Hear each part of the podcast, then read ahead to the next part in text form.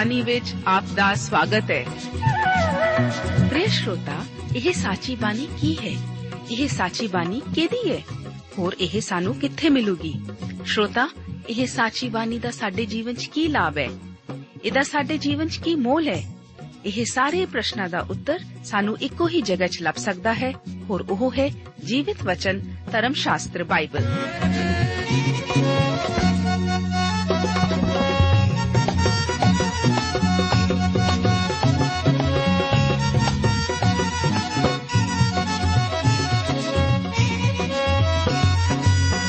ਧਰਮ ਸ਼ਾਸਤਰ ਬਾਈਬਲ। ਉਹੀ ਜੀਵਿਤ ਵਚਨ ਦਾ ਅਸੀਂ ਇਸ ਕਾਰਜਕ੍ਰਮ ਵਿੱਚ ਅਧਿਐਨ ਕਰਾਂਗੇ।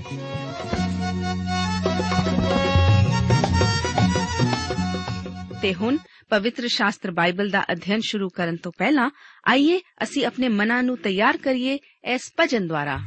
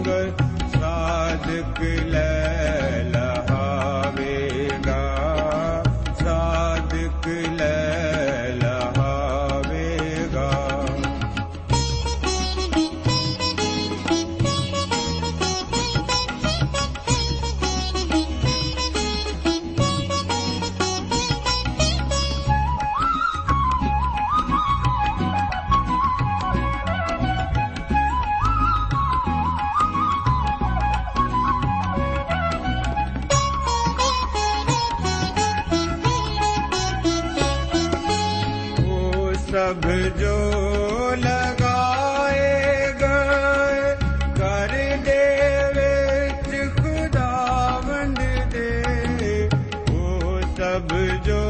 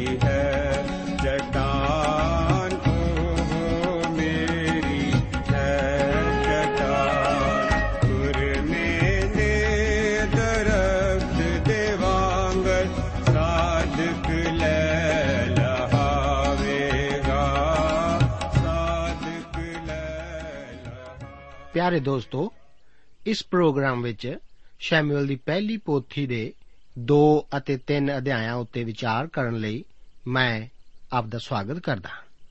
ਅਸੀਂ ਸ਼ੁਰੂਆਤ ਕਰਦੇ ਹਾਂ 2 ਅਧਿਆਏ ਨਾਲ। ਇਸ ਅਧਿਆਏ ਦਾ ਮੁੱਖ ਵਿਸ਼ਾ ਹੰਨਾ ਦੀ ਭਵਿੱਖਬਾਣੀ ਵਾਲੀ ਪ੍ਰਾਰਥਨਾ, ਏਲੀ ਦੇ ਭ੍ਰਿਸ਼ਟ ਪੁੱਤਰ, ਬਾਲਕ ਸ਼ੈਮੂਅਲ ਦੇ ਹੈਕਲ ਵਿੱਚ ਹੋਣਾ ਅਤੇ ਏਲੀ ਦੇ ਪੁੱਤਰਾਂ ਦਾ ਨਿਆਂ ਹੈ। ਹੰਨਾ ਪਹਿਲੀ ਵਾਰ ਆਪਣੀ ਪ੍ਰਾਰਥਨਾ ਵਿੱਚ ਮਸੀਹਾ ਦਾ ਜ਼ਿਕਰ ਕਰਦੀ ਹੈ। ਏਲੀ ਦੇ ਪੁੱਤਰ ਭ੍ਰਿਸ਼ਟ ਅਤੇ ਜਾਜਕਾਈ ਲਈ ਅਯੋਗ ਸਨ।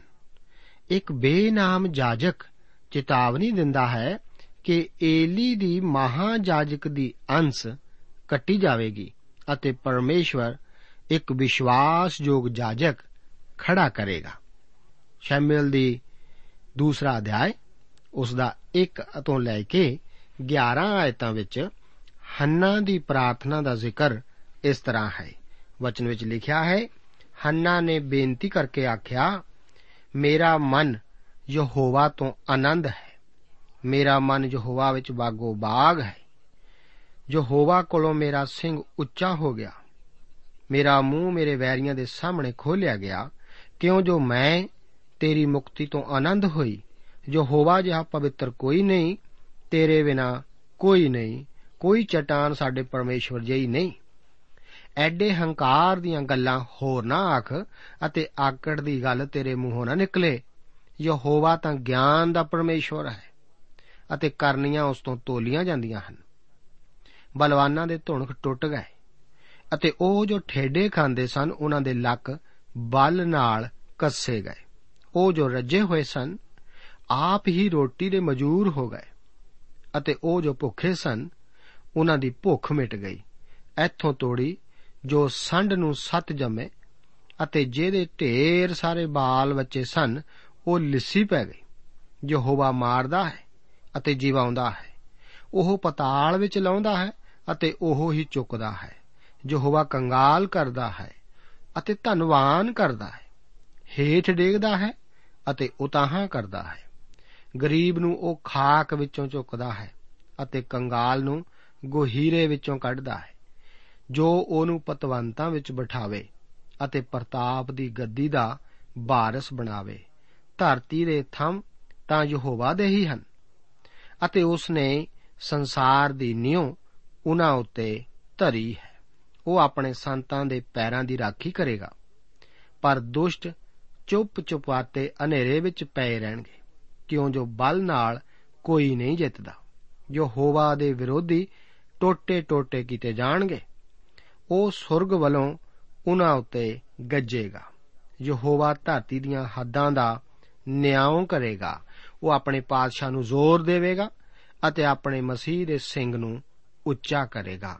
ਤਾਂ ਅਲਕਾਨਾ ਰਾਮਾ ਵੱਲ ਆਪਣੇ ਘਰ ਗਿਆ ਅਤੇ ਉਹ ਮੁੰਡਾ ਏਲੀ ਜਾਜਕ ਦੇ ਅੱਗੇ ਯਹੋਵਾ ਦੀ ਸੇਵਾ ਕਰਦਾ ਰਿਹਾ। ਇੱਕ ਸਿੰਘ ਸ਼ਕਤੀ ਨੂੰ ਦਰਸਾਉਂਦਾ ਹੈ। ਹੰਨਾ ਲਈ ਸਿੰਘ ਤੋਂ ਭਾਵ ਉਸ ਦੀ ਪ੍ਰਭੂ ਵਿਚਲੀ ਸਮਰੱਥਾ ਤੋਂ ਹੈ। ਉਹ ਖੁਸ਼ ਹੈ ਕਿ ਪਰਮੇਸ਼ਵਰ ਨੇ ਉਸ ਨੂੰ ਇੱਕ ਪੁੱਤਰ ਦਿੱਤਾ ਹੈ। ਜੋ ਉਸ ਦੇ ਬਾਝ ਹੋਣ ਕਰਕੇ ਉਸ ਦਾ ਮਖੌਲ ਉਡਾਉਂਦੇ ਸਨ, ਹੁਣ ਉਹ ਉਹਨਾਂ ਉੱਤੇ ਜਿੱਤ ਪਾ ਚੁੱਕੀ ਹੈ। ਹੁਣ ਉਹ ਆਪਣੀ ਮੁਕਤੀ ਵਿੱਚ ਖੁਸ਼ ਹੈ। ਮੁਕਤੀ ਤਿੰਨਾਂ ਕਾਲਾਂ ਵਿੱਚ ਵਰਣਨ ਕੀਤੀ ਗਈ ਹੈ। ਸਭ ਤੋਂ ਪਹਿਲਾਂ ਅਸੀਂ ਬਚਾਏ ਜਾ ਚੁੱਕੇ ਹਾਂ। ਭਾਵ, ਅਸੀਂ ਮਸੀਹ ਦੀ ਮੌਤ ਰਾਹੀਂ ਪਾਪ ਦੇ ਦੋਸ਼ ਤੋਂ ਛੁਡਾਏ ਗਏ ਹਾਂ। ਇਹ ਧਰਮੀ ਠਹਿਰਾਏ ਜਾਣਾ ਹੈ। ਇਹ ਬੀਤੇ ਸਮੇਂ ਬਾਰੇ ਹੈ। ਜਿਵੇਂ ਕਿ ਯੋਹੰਨਾ ਦੀ ਇੰਜੀਲ ਉਸ ਦਾ 5 ਅਧਿਆਏ, ਉਸ ਦੀ 24 ਆਇਤ ਦੇ ਵਚਨ ਦੱਸਦੇ ਹਨ। ਦੂਸਰੇ, ਪਰਮੇਸ਼ਵਰ ਨੇ ਸਾਨੂੰ ਪਾਪ ਦੀ ਭ੍ਰਿਸ਼ਟਤਾ ਤੋਂ ਵੀ ਛੁਡਾਇਆ ਹੈ। ਜੋ ਕਿ ਵਰਤਮਾਨ ਛੁਟਕਾਰਾ ਹੈ। ਅਸੀਂ ਬਚਾਏ ਜਾ ਰਹੇ ਹਾਂ। ਇਹ ਛੁਟਕਾਰਾ ਸਰੀਰ ਦੀਆਂ ਕਮਜ਼ੋਰੀਆਂ ਅਤੇ ਪਾਪ ਤੋਂ ਹੈ। ਮਨ ਦੀਆਂ ਦੋਸ਼ਾਂ ਅਤੇ ਇੱਛਾ ਦੇ ਕੰਮਾਂ ਤੋਂ ਹੈ। ਹੰਨਾ ਇਸੇ ਦਾ ਜ਼ਿਕਰ ਕਰਦੀ ਹੈ। ਇਹ ਸ਼ੁੱਧੀਕਰਨ ਹੈ। ਅਖੀਰ ਵਿੱਚ ਭਵਿੱਖ ਵਿੱਚ ਮੌਤ ਤੋਂ ਵੀ ਛੁਟਕਾਰਾ ਹੈ। ਸਰੀਰਕ ਨਹੀਂ, ਬਲਕਿ ਆਤਮਿਕ ਮੌਤ ਤੋਂ। ਇਹ ਵਚਨ ਪਹਿਲਾ ਯੋਹੰਨਾ ਦੀ ਪੱਤਰੀ, ਉਸ ਦਾ 3 ਅਧਿਆਏ, ਉਸ ਦੀ 2 ਆਇਤ ਵਿੱਚ ਹਨ। ਇਹ ਭਵਿੱਖ ਵਿੱਚ ਹੋਣ ਵਾਲਾ ਛੁਟਕਾਰਾ ਹੈ। ਇਹ ਸਾਨੂੰ ਪ੍ਰਕਾਸ਼ਵਾਨ ਕੀਤੇ ਜਾਣਾ ਹੈ। ਅਸੀਂ ਬਚਾਏ ਜਾ ਚੁੱਕੇ ਹਾਂ, ਬਚਾਏ ਜਾ ਰਹੇ ਹਾਂ ਅਤੇ ਅਸੀਂ ਬਚਾਏ ਜਾਵਾਂਗੇ। ਹੰਨਾ ਆਪਣੀ ਮੁਕਤੀ ਵਿੱਚ ਖੁਸ਼ ਸੀ। ਜੂਨਾ ਨੇ ਵੀ ਕਿਹਾ ਸੀ ਕਿ ਮੁਕਤੀ ਯਹੋਵਾ ਤੋਂ ਹੀ ਹੈ। ਮੁਕਤੀ ਦਾ ਪਰਮੇਸ਼ਵਰ ਦੀ ਕਿਰਪਾ ਤੋਂ ਹੋਣਾ ਹੀ ਇਸ ਦੀ ਮਹਾਨ ਸੱਚਾਈ ਹੈ। ਅਸੀਂ ਕਿਰਪਾ ਦੁਆਰਾ ਮੁਫਤ ਵਿੱਚ ਧਰਮੀ ਠਹਿਰਾਏ ਗਏ ਹਾਂ। ਸਾਡੇ ਵਿੱਚ ਮੁਕਤੀ ਦੇ ਯੋਗ ਕੁਝ ਨਹੀਂ ਸੀ। ਉਹੀ ਸਾਨੂੰ ਪਿਆਰ ਕਰਦਾ ਹੈ। ਪਰਮੇਸ਼ਵਰ ਨੂੰ ਪੁਰਾਣੇ ਨੇਮ ਵਿੱਚ ਚਟਾਨ ਕਿਹਾ ਗਿਆ ਹੈ। ਨਵੇਂ ਨੇਮ ਵਿੱਚ ਪ੍ਰਭੂ ਯੀਸ਼ੂ ਮਸੀਹ ਜੀ ਨੂੰ ਕੋਨੇ ਦਾ ਪੱਥਰ ਕਿਹਾ ਗਿਆ ਹੈ। ਮੱਤੀ 16 ਅਧਿਆਏ, ਉਸ ਦੀ 18 ਆਇਤ ਵਿੱਚ ਯੀਸ਼ੂ ਜੀ ਆਪਣੇ ਬਾਰੇ ਦੱਸਦੇ ਹੋਏ ਆਖਦੇ ਹਨ ਕਿ ਇਸ ਚਟਾਨ ਉੱਤੇ ਮੈਂ ਆਪਣੀ ਕਲੀਸਿਆ ਉਸਾਰਾਂਗਾ। ਹੰਨਾ ਦੀ ਚਟਾਨ ਵੀ ਸਾਡੀ ਚਟਾਨ ਪ੍ਰਭੂ ਯੀਸ਼ੂ ਮਸੀਹ ਹੀ ਹੈ। ਸਾਡੇ ਪਰਮੇਸ਼ਵਰ ਵਰਗੀ ਹੋਰ ਕੋਈ ਚਟਾਨ ਨਹੀਂ ਹੈ। ਪਰਮੇਸ਼ਵਰ ਕੋਲ ਆਉਂਦੇ ਵਕਤ ਸਾਨੂੰ ਧਿਆਨ ਰੱਖਣਾ ਚਾਹੀਦਾ ਹੈ ਕਿ ਸਾਡਾ ਹੰਕਾਰ ਸਾਨੂੰ ਠੋਕਰ ਨਾ ਖਵਾਵੇ ਉਸ ਸਮੇਂ ਸਾਨੂੰ ਆਪਣੀ ਕਮਜ਼ੋਰੀ, ਘਟੀ ਅਤੇ ਅਯੋਗਤਾ ਉੱਤੇ ਧਿਆਨ ਦੇਣ ਦੀ ਲੋੜ ਹੁੰਦੀ ਹੈ ਕਿ ਅਸੀਂ ਪਰਮੇਸ਼ਵਰ ਅੱਗੇ ਕੋਈ ਵੀ ਦਾਵਾ ਨਹੀਂ ਕਰ ਸਕਦੇ। ਇਹ ਤਾਂ ਸਿਰਫ ਪ੍ਰਭੂ ਯੀਸ਼ੂ ਮਸੀਹ ਉੱਤੇ ਵਿਸ਼ਵਾਸ ਕਰਨ ਨਾਲ ਹੀ ਆਪ ਕਰ ਸਕਦੇ ਹੋ। ਆਪ ਉਸ ਕੋਲ ਪ੍ਰਭੂ ਯੀਸ਼ੂ ਮਸੀਹ ਦੇ ਨਾਮ ਵਿੱਚ ਆ ਸਕਦੇ ਹੋ। ਪਰ ਸਾਡੀਆਂ ਪ੍ਰਾਰਥਨਾਵਾਂ ਉਸ ਦੀ ਇੱਛਾ ਅਨੁਸਾਰ ਹੀ ਹੋਣੀਆਂ ਚਾਹੀਦੀਆਂ ਹਨ। 4 ਤੋਂ ਲੈ ਕੇ 6 ਆਇਤਾਂ ਵਿੱਚ ਅਸੀਂ ਦੇਖਦੇ ਹਾਂ ਕਿ ਜੀਵਨ ਪਰਮੇਸ਼ਵਰ ਹੀ ਦਿੰਦਾ ਹੈ। ਜਿਵੇਂ ਅਜੂਬ ਇੱਕ ਅਧਿਆਏ ਉਸ ਦੀ 4 ਆਇਤ ਵਿੱਚ ਆਖਦਾ ਹੈ ਕਿ ਪਰਮੇਸ਼ਵਰ ਨੇ ਦਿੱਤਾ ਅਤੇ ਉਸੇ ਨੇ ਲੀਤਾ। ਉਸੇ ਦਾ ਨਾਮ ਮੁਬਾਰਕ ਹੋਵੇ। ਅੱਜ ਤੱਕ ਇਹ ਅਧਿਕਾਰ ਪਰਮੇਸ਼ਰ ਕੋਲ ਹੀ ਹੈ। ਵਿਸ਼ਵਾਸ ਕਰੋ ਕਿ ਹਨਾਨੀਆਂ ਅਤੇ ਸਫੀਰਾ ਦੀ ਮੌਤ ਦਾ ਕਸੂਰ ਪਰਮੇਸ਼ਰ ਸਵੀਕਾਰ ਕਰੇਗਾ। ਜੋ ਕੁਝ ਪਰਮੇਸ਼ਰ ਕਰਦਾ ਹੈ ਉਸ ਲਈ ਮਾਫੀ ਨਹੀਂ ਮੰਗਦਾ। ਕਿਉਂ? ਕਿਉਂਕਿ ਇਹ ਬ੍ਰਹਿਮੰਡ ਉਸੇ ਦਾ ਹੈ। ਅਸੀਂ ਉਸੇ ਦੇ ਪ੍ਰਾਣੀ ਹਾਂ। ਉਹ ਆਪਣਾ ਬ੍ਰਹਿਮੰਡ ਆਪਣੇ ਤਰੀਕੇ ਨਾਲ ਚਲਾ ਰਿਹਾ ਹੈ। ਜਿੰਨਾ ਚਿਰ ਆਪ ਪਰਮੇਸ਼ਵਰ ਦੇ ਇਸ ਬ੍ਰਹਿਮੰਡ ਵਿੱਚ ਰਹਿ ਰਹੇ ਹੋ, ਆਪ ਨੂੰ ਉਸੇ ਦੇ ਦੇਸ਼ ਅਤੇ ਢੰਗ ਮੁਤਾਬਕ ਸਭ ਕੁਝ ਕਰਨਾ ਹੋਏਗਾ। ਇਹ ਇੱਕ ਬਹੁਤ ਹੀ ਅਦਭੁਤ ਚੀਜ਼ ਹੈ। ਕਿ ਤੁਸੀਂ ਅਤੇ ਮੈਂ ਉਸ ਅੱਗੇ ਝੁਕ ਸਕਦੇ ਹਾਂ। ਅਤੇ ਜੇ ਅਸੀਂ ਉਸੇ ਦੇ ਰਾਹ ਤੇ ਚੱਲੀਏ, ਤਾਂ ਉਸ ਦੀਆਂ ਅਸੀਸਾਂ ਹਾਸਲ ਕਰ ਸਕਦੇ ਹਾਂ। 7 ਆਇਤ ਵਿੱਚ ਅਕਸਰ ਕਈਆਂ ਦੁਆਰਾ ਪੁੱਛਿਆ ਜਾਣ ਵਾਲਾ ਇੱਕ ਸਵਾਲ ਹੈ, ਕੁਝ ਲੋਕ ਅਮੀਰ ਅਤੇ ਕੁਝ ਲੋਕ ਗਰੀਬ ਕਿਉਂ ਹਨ? ਪਰ ਆਪ ਜਾਣਦੇ ਹੋ ਕਿ ਉਸ ਨੇ ਇਹ ਸਾਡੇ ਉੱਤੇ ਨਹੀਂ ਛੱਡਿਆ। ਇਹ ਤਾਂ ਉਸੇ ਦਾ ਕੰਮ ਹੈ ਅਤੇ ਉਹ ਹੀ ਇਸ ਬਾਰੇ ਇੱਕ ਦਿਨ ਦੱਸੇਗਾ ਵੀ, ਮੈਂ ਇਸ ਦੀ ਉਡੀਕ ਕਰਾਂਗਾ, ਕਿਉਂਕਿ ਉਸ ਕੋਲ ਇਸ ਦਾ ਉੱਤਰ ਹੈ। ਪਰਮੇਸ਼ਵਰ ਆਪਣੀ ਕੋਸ਼ਿਸ਼, ਤਾਕਤ ਅਤੇ ਸਮਰੱਥਾ ਨਾਲ ਪਰਮੇਸ਼ਵਰ ਵਾਸਤੇ ਕੁਝ ਵੀ ਸਥਾਪਿਤ ਨਹੀਂ ਕਰ ਸਕਦਾ। ਸਾਨੂੰ ਮਸੀਹਾਂ ਨੂੰ ਇਹ ਅੱਜ ਜਾਣ ਲੈਣ ਦੀ ਲੋੜ ਹੈ। ਜੋ ਕੁਝ ਅਸੀਂ ਪਵਿੱਤਰ ਆਤਮਾ ਦੀ ਤਾਕਤ ਨਾਲ ਕਰਦੇ ਹਾਂ, ਉਹ ਹੀ ਮਾਇਨੇ ਰੱਖਦਾ ਹੈ। ਸਾਨੂੰ ਉਸੇ ਉੱਤੇ ਨਿਰਭਰ ਹੋਣਾ ਅਤੇ ਆਸ ਰੱਖਣੀ ਚਾਹੀਦੀ ਹੈ। 10 ਆਇਤ ਵਿੱਚ ਪਹਿਲੀ ਵਾਰ ਇੱਥੇ ਮਸੀਹਾ ਦਾ ਨਾਮ ਆਉਂਦਾ ਹੈ। ਇਹ ਯੀਸ਼ੂ ਪ੍ਰਭੂ ਦਾ ਅਹੁਦਾ ਹੈ। ਹੁਣ ਪਰਮੇਸ਼ਵਰ ਇਸਰਾਇਲ ਵਿੱਚ ਇੱਕ ਬਾਦਸ਼ਾਹਤ ਕਾਇਮ ਕਰਨ ਲਈ ਤਿਆਰੀ ਕਰ ਰਿਹਾ ਹੈ, ਕਿਉਂਕਿ ਇਸਰਾਇਲ ਨੇ ਪਰਮੇਸ਼ਵਰ ਦੇ ਦੇਵੀ ਰਾਜ ਦਾ ਇਨਕਾਰ ਕਰ ਦਿੱਤਾ ਹੈ। ਸੈਮੂਅਲ ਨੂੰ ਹੈਕਲ ਵਿੱਚ ਸੁਰੱਖਿਅਤ ਸਮਝ ਕੇ ਛੱਡਿਆ ਗਿਆ ਸੀ। ਪਰ ਅਸਲ ਵਿੱਚ ਇਹ ਅਜਿਹਾ ਥਾਂ ਨਹੀਂ ਸੀ। ਦੋ ਅਧਿਆਏ, ਉਸ ਦੀਆਂ 12 ਤੋਂ ਲੈ ਕੇ 17 ਆਇਤਾਂ ਵਿੱਚ ਏਲੀ ਦੇ ਦੁਸ਼ਟ ਪੁੱਤਰਾਂ ਦਾ ਜ਼ਿਕਰ ਇਸ ਤਰ੍ਹਾਂ ਹੈ।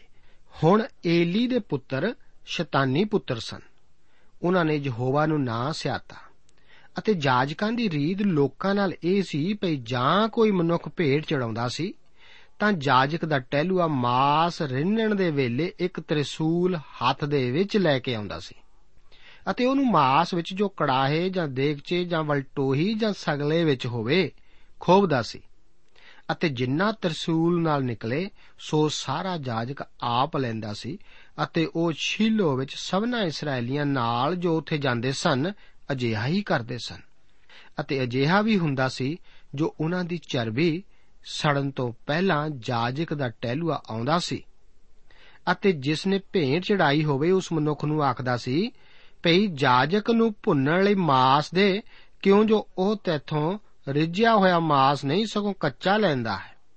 ਅਤੇ ਜੇ ਕਦੀ ਉਹਨੂੰ ਕੋਈ ਆਖੇ, ਭਈ ਅਜੇ ਉਸ ਚਰਬੀ ਨੂੰ ਸਾੜ ਲੈਣ ਦੇ, ਤਾਂ ਫਿਰ ਜਿੰਨਾ ਤੇਰਾ ਜੀ ਕਰੇ ਲੈ ਜਾਈਂ, ਤਾਂ ਉਹ ਉਸ ਨੂੰ ਅੱਗੋਂ ਆਖਦਾ, ਨਹੀਂ, ਤੂੰ ਹੁਣੇ ਮੈਨੂੰ ਦੇ।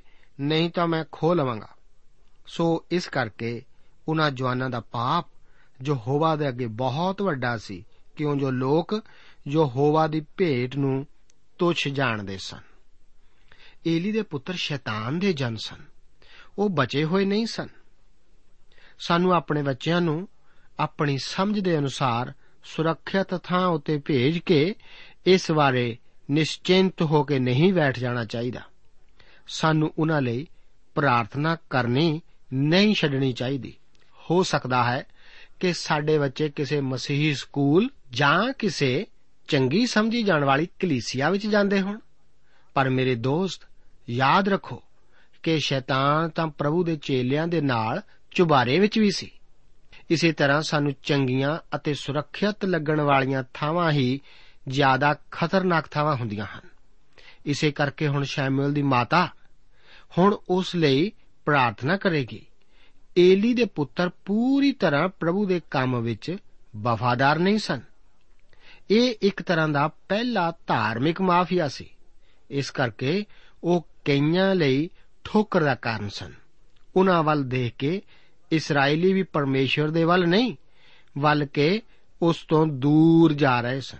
ਸਾਨੂੰ ਸੁਚੇਤ ਰਹਿਣਾ ਚਾਹੀਦਾ ਹੈ ਕਿ ਅਸੀਂ ਕਿਸ ਤਰ੍ਹਾਂ ਦਾ ਜੀਵਨ ਬਿਤਾਉਂਦੇ ਹਾਂ। ਅਸੀਂ ਕਿਸ ਤਰ੍ਹਾਂ ਦਾ ਜੀਵਨ ਜਿਉਂਦੇ ਹਾਂ ਅਤੇ ਕਲੀਸਿਆਵਾਂ ਦਾ ਸੰਚਾਲਨ ਕਿਵੇਂ ਕਰਦੇ ਹਾਂ। ਪਾਪ ਤੋਂ ਅੱਖਾਂ ਮੀਟ ਕੇ ਅਸੀਂ ਲੋਕਾਂ ਨੂੰ ਪਰਮੇਸ਼ਵਰ ਤੋਂ ਦੂਰ ਹੀ ਕਰਦੇ ਹਾਂ, ਜਿਵੇਂ ਕਿ ਏਲੀ ਦੇ ਦਿਨਾਂ ਵਿੱਚ ਹੈਕਲ ਵਿੱਚ ਹੁੰਦਾ ਸੀ।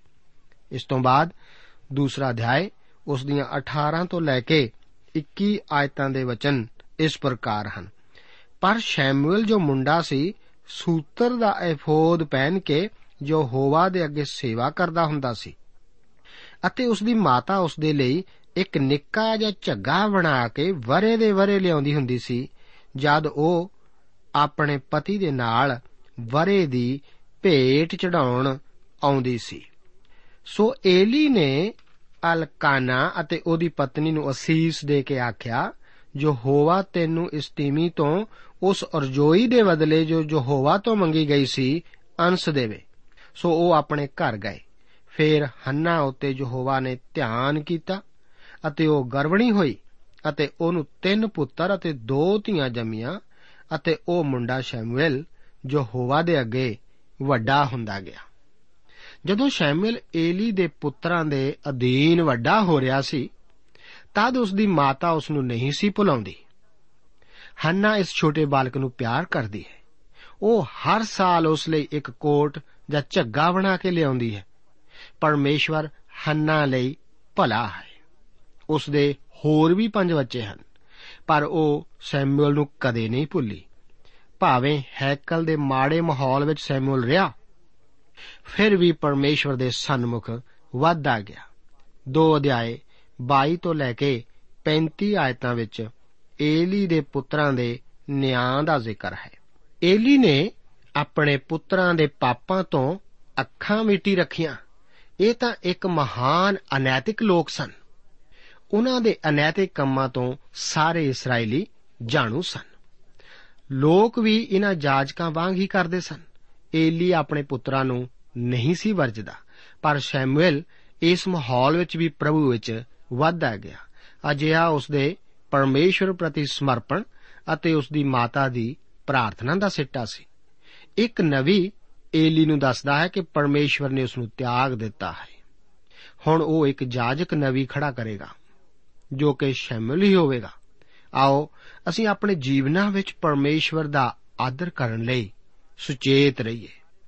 ਜੋ ਛੁਟਕਾਰੇ ਪਾਏ ਹੋਏ ਲੋਕ ਹਨ, ਉਹਨਾਂ ਨੂੰ ਇਹੋ ਹੀ ਕਰਨਾ ਚਾਹੀਦਾ ਹੈ। 31 ਤੋਂ ਲੈ ਕੇ 34 ਆਇਤਾਂ ਦੀਆਂ ਸਾਰੀਆਂ ਭਵਿੱਖਬਾਣੀਆਂ ਪੂਰੀਆਂ ਹੋ ਰਹੀਆਂ ਸਨ।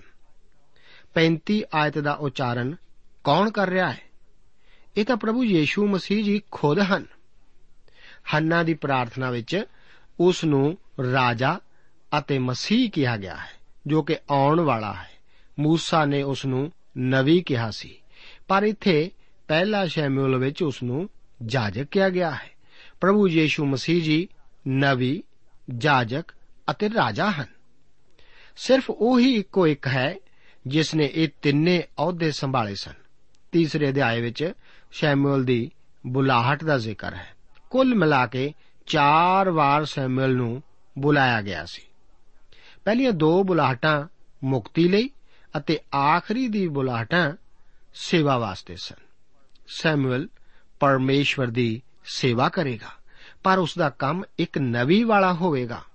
ਦੋਹਾਂ ਰਾਜਿਆਂ, ਸਾਊਲ ਅਤੇ ਦਾਊਦ ਉਤੇ ਉਹ ਹੀ ਮੱਸਾ ਕਰਨ ਦਾ ਤੇਲ ਡੋਲੇਗਾ। ਪਰਮੇਸ਼ਵਰ ਇੱਕ ਰਾਜੇ ਨੂੰ ਸਿੱਧਾ ਨਹੀਂ, ਬਲਕਿ ਇੱਕ ਨਵੀ ਰਾਹੀਂ ਬੋਲੇਗਾ। ਤਿੰਨ ਅਧਿਆਏ ਉਸ ਦੀਆਂ 1 ਤੋਂ ਲੈ ਕੇ 12 ਆਇਤਾਂ ਦੇ ਵਚਨਾਂ ਵਿੱਚ ਅਸੀਂ ਦੇਖਦੇ ਹਾਂ ਕਿ ਸੈਮੂਅਲ ਘੱਟੋ ਘੱਟ 12 ਸਾਲਾਂ ਦਾ ਸੀ। ਅਤੇ ਏਲੀ ਨਾਲ ਪਰਮੇਸ਼ਵਰ ਦੀ ਸੇਵਾ ਕਰਦਾ ਸੀ। ਉਹਨਾਂ ਦਿਨਾਂ ਵਿੱਚ ਪਰਮੇਸ਼ਵਰ ਦਾ ਵਚਨ ਦੁਰਲੱਭ ਸੀ। ਪਰਮੇਸ਼ਵਰ ਉਸ ਸਮੇਂ ਆਪਣੇ ਆਪ ਨੂੰ ਪ੍ਰਗਟ ਨਹੀਂ ਸੀ ਕਰ ਰਿਹਾ। ਪਰ ਹੁਣ ਸੈਮੂਅਲ ਨੂੰ ਬੁਲਾ ਕੇ ਪਰਮੇਸ਼ਵਰ ਇੱਕ ਨਿਆਈ ਅਤੇ ਜਾਜਕ ਨੂੰ ਇਸਤੇਮਾਲ ਕਰਨਾ ਬੰਦ ਕਰਕੇ ਇੱਕ ਨਵੀ ਨੂੰ ਇਸਤੇਮਾਲ ਕਰਨ ਜਾ ਰਿਹਾ ਹੈ। ਹੁਣ ਨਵੀ ਹੀ ਇੱਕ ਰਾਜੇ ਲਈ ਅਤੇ ਰਾਜੇ ਦਾ ਵਕਤਾ ਹੋਵੇਗਾ।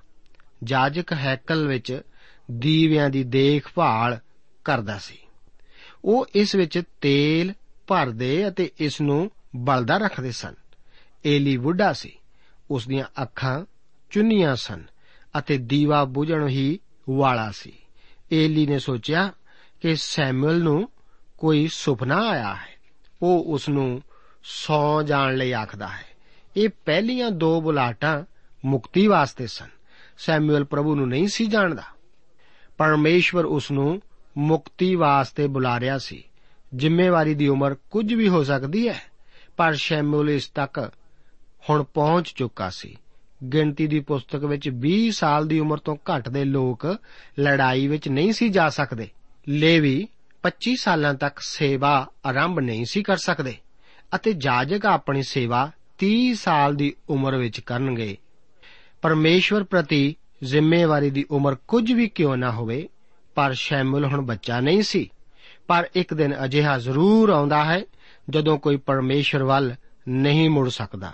ਪਰਮੇਸ਼ਵਰ ਕਈ ਵਾਰ ਬੁਲਾ ਸਕਦਾ ਹੈ, ਪਰ ਆਖਰ ਨੂੰ ਇੱਕ ਦਿਨ ਆਉਂਦਾ ਹੈ, ਜਦੋਂ ਕਿ ਮਨੁੱਖ ਦਾ ਦਿਲ ਕਠੋਰ ਹੋ ਜਾਂਦਾ ਹੈ। ਕਹਾਵਤਾਂ 29 ਅਧਿਆਏ ਉਸ ਦੀ ਇੱਕ ਆਇਤ ਦੇ ਵਚਨ ਹਨ ਕਿ ਜਿਹੜਾ ਝੱਟੇ ਵਿੰਦੇ ਤਾੜ ਖਾ ਕੇ ਵੀ ਧੌਣ ਦਾ ਅਕੜੇਵਾ ਕਰੇ, ਉਹ ਅਚਾਨਕ ਭੰਨਿਆ ਜਾਵੇਗਾ ਅਤੇ ਤਦ ਉਹਦਾ ਕੋਈ ਉਪਾਅ ਨਹੀਂ ਹੋਵੇਗਾ। ਮੈਂ ਵਿਸ਼ਵਾਸ ਨਹੀਂ ਕਰਦਾ ਕਿ ਆਪ ਨਾ ਮਾਫ ਕੀਤਾ ਜਾਣ ਵਾਲਾ ਪਾਪ ਕਰ ਸਕਦੇ ਹੋ। ਭਾਵ ਕੁਝ ਅਜਿਹਾ ਜੋ ਆਪ ਅੱਜ ਕਰਦੇ ਹੋ ਜੋ ਕਿ ਕੱਲ ਮਾਫ ਨਾ ਕੀਤਾ ਜਾ ਸਕੇ। ਪਰ ਕੀ ਪਰਮੇਸ਼ਵਰ ਆਪਣੀ ਕਿਰਪਾ ਰੋਕ ਲਵੇਗਾ? ਨਹੀਂ। ਉਹ ਅਜਿਹਾ ਕਤਈ ਨਹੀਂ ਕਰੇਗਾ। ਪਰ ਇੱਕ ਦਿਨ ਆਇਆ ਸੀ ਜਦੋਂ ਕਿ ਕੈਨ, ਬਾਲਾਮ ਸਮਸਨ ਕੋਰਾ ਅਤੇ ਆਹਾਬ ਨੇ ਆਪਣੀਆਂ ਪਿੱਠਾਂ ਪਰਮੇਸ਼ਰ ਵੱਲ ਪੁਆ ਲਈਆਂ ਸਨ। ਫੇਲਿਕਸ ਨੇ ਪੌਲਸ ਨੂੰ ਕਿਹਾ ਸੀ ਕਿ ਹੁਣ ਤੂੰ ਜਾ, ਮੈਂ ਇੱਕ ਢੁਕਵੇਂ ਸਮੇਂ ਉੱਤੇ ਤੈਨੂੰ ਬੁਲਾਵਾਂਗਾ। ਇਹ ਵਚਨ ਰਸੂਲਾਂ ਦੇ ਕਰਤੱਵ 24 ਦੇ ਆਏ ਉਸ ਦੀ 25 ਆਇਤ ਦੇ ਹਨ। ਰਾਜਾ ਅਗਰਿਪਾ ਨੇ ਪੌਲਸ ਨੂੰ ਕਿਹਾ ਸੀ ਕਿ ਤੈਨੂੰ ਆਸ ਹੋਊਗੀ, ਭਈ ਮੈਨੂੰ ਥੋੜੇ ਹੀ ਕੀਤੇ ਮਸੀਹੀ ਕਰ ਲਵੇਂ। ਮਸੀਹ ਨੇ ਇੱਕ ਡਾਕੂ ਨੂੰ ਬਚਾਇਆ ਸੀ ਤਾਂ ਕਿ ਲੋਕ ਨਿਰਾਸ਼ ਨਾ ਹੋਣ, ਪਰ ਉਸਨੇ ਸਿਰਫ ਇੱਕ ਨੂੰ ਹੀ ਬਚਾਇਆ ਸੀ ਤਾਂ ਕਿ ਲੋਕ ਉਸ ਵਾਲੇ ਰਾਹ ਨੂੰ ਨਾ ਅਪਣਾਉਣ। ਤਿੰਨ ਅਧਿਆਏ ਉਸ ਦੀਆਂ 8 ਤੋਂ ਲੈ ਕੇ 10 ਆਇਤਾਂ ਵਿੱਚ ਤੀਸਰੀ ਅਤੇ ਚੌਥੀ ਵਾਰ ਸੈਮੂਅਲ ਨੂੰ ਸੇਵਾ ਵਾਸਤੇ ਬੁਲਾਇਆ ਜਾਂਦਾ ਹੈ। ਪਰ ਜਦੋਂ ਪਰਮੇਸ਼ਵਰ ਆਖਦਾ ਹੈ ਕਿ ਕੁਝ ਵਾਪਰਨ ਜਾ ਰਿਹਾ ਹੈ, ਤਦ ਇਹ ਜ਼ਰੂਰ ਵਾਪਰੇਗਾ। ਹੁਣ ਪਰਮੇਸ਼ਵਰ ਏਲੀ ਦੇ ਘਰ ਦੇ ਵਿਰੁੱਧ ਉੱਠਣ ਵਾਲਾ ਹੈ। 21 ਆਇਤ ਦੇ ਵਚਨ ਹਨ ਕਿ ਪਰਮੇਸ਼ਵਰ ਨੇ ਵਚਨ ਰਾਹੀਂ ਆਪਣੇ ਆਪ ਨੂੰ ਪ੍ਰਗਟ ਕੀਤਾ ਸੀ। ਪਰ ਅੱਜ ਵੀ ਇੰਜ ਹੀ ਕਰਦਾ ਹੈ। ਉਹ ਬਾਈਬਲ ਧਰਮ ਸ਼ਾਸਤਰ ਦੇ ਪੰਨਿਆਂ ਰਾਹੀਂ ਸਾਡੇ ਉੱਤੇ ਆਪਣੇ ਆਪ ਨੂੰ ਪ੍ਰਗਟ ਕਰਦਾ ਹੈ, ਤਾਂ ਕਿ ਅਸੀਂ ਉਸ ਨੂੰ ਜਾਣ ਲਈਏ। ਉਸੇ ਨੂੰ ਜਾਣਨਾ ਹੀ ਅਨੰਤ ਜੀਵਨ ਹੈ। ਪ੍ਰਭੂ, ਆਪ ਨੂੰ ਅੱਜ ਦੇ ਇਹਨਾਂ ਵਚਨਾਂ ਦੇ ਦੁਆਰਾ ਅਸੀਸ ਦੇਵੇ। ਜੈ ਮਸੀਹ ਦੀ। ਦੋਸਤੋ, ਸਾਨੂੰ ਉਮੀਦ ਹੈ ਕਿ ਇਹ ਕਾਰਜਕ੍ਰਮ ਤੁਹਾਨੂੰ ਪਸੰਦ ਆਇਆ ਹੋਵੇਗਾ। ਤੇ ਇਹ ਕਾਰਜਕ੍ਰਮ ਸੁਣ ਕੇ ਤੁਹਾਨੂੰ ਬਰਕਤਾਂ ਮਿਲੀਆਂ ਹੋਣਗੀਆਂ। ਜੇ ਤੁਸੀਂ ਇਹ ਕਾਰਜਕ੍ਰਮ ਦੇ ਬਾਰੇ ਕੁਝ ਪੁੱਛਣਾ ਚਾਹੁੰਦੇ ਹੋ, ਤੇ ਸਾਨੂੰ ਇਸ ਪਤੇ ਤੇ ਲਿਖੋ।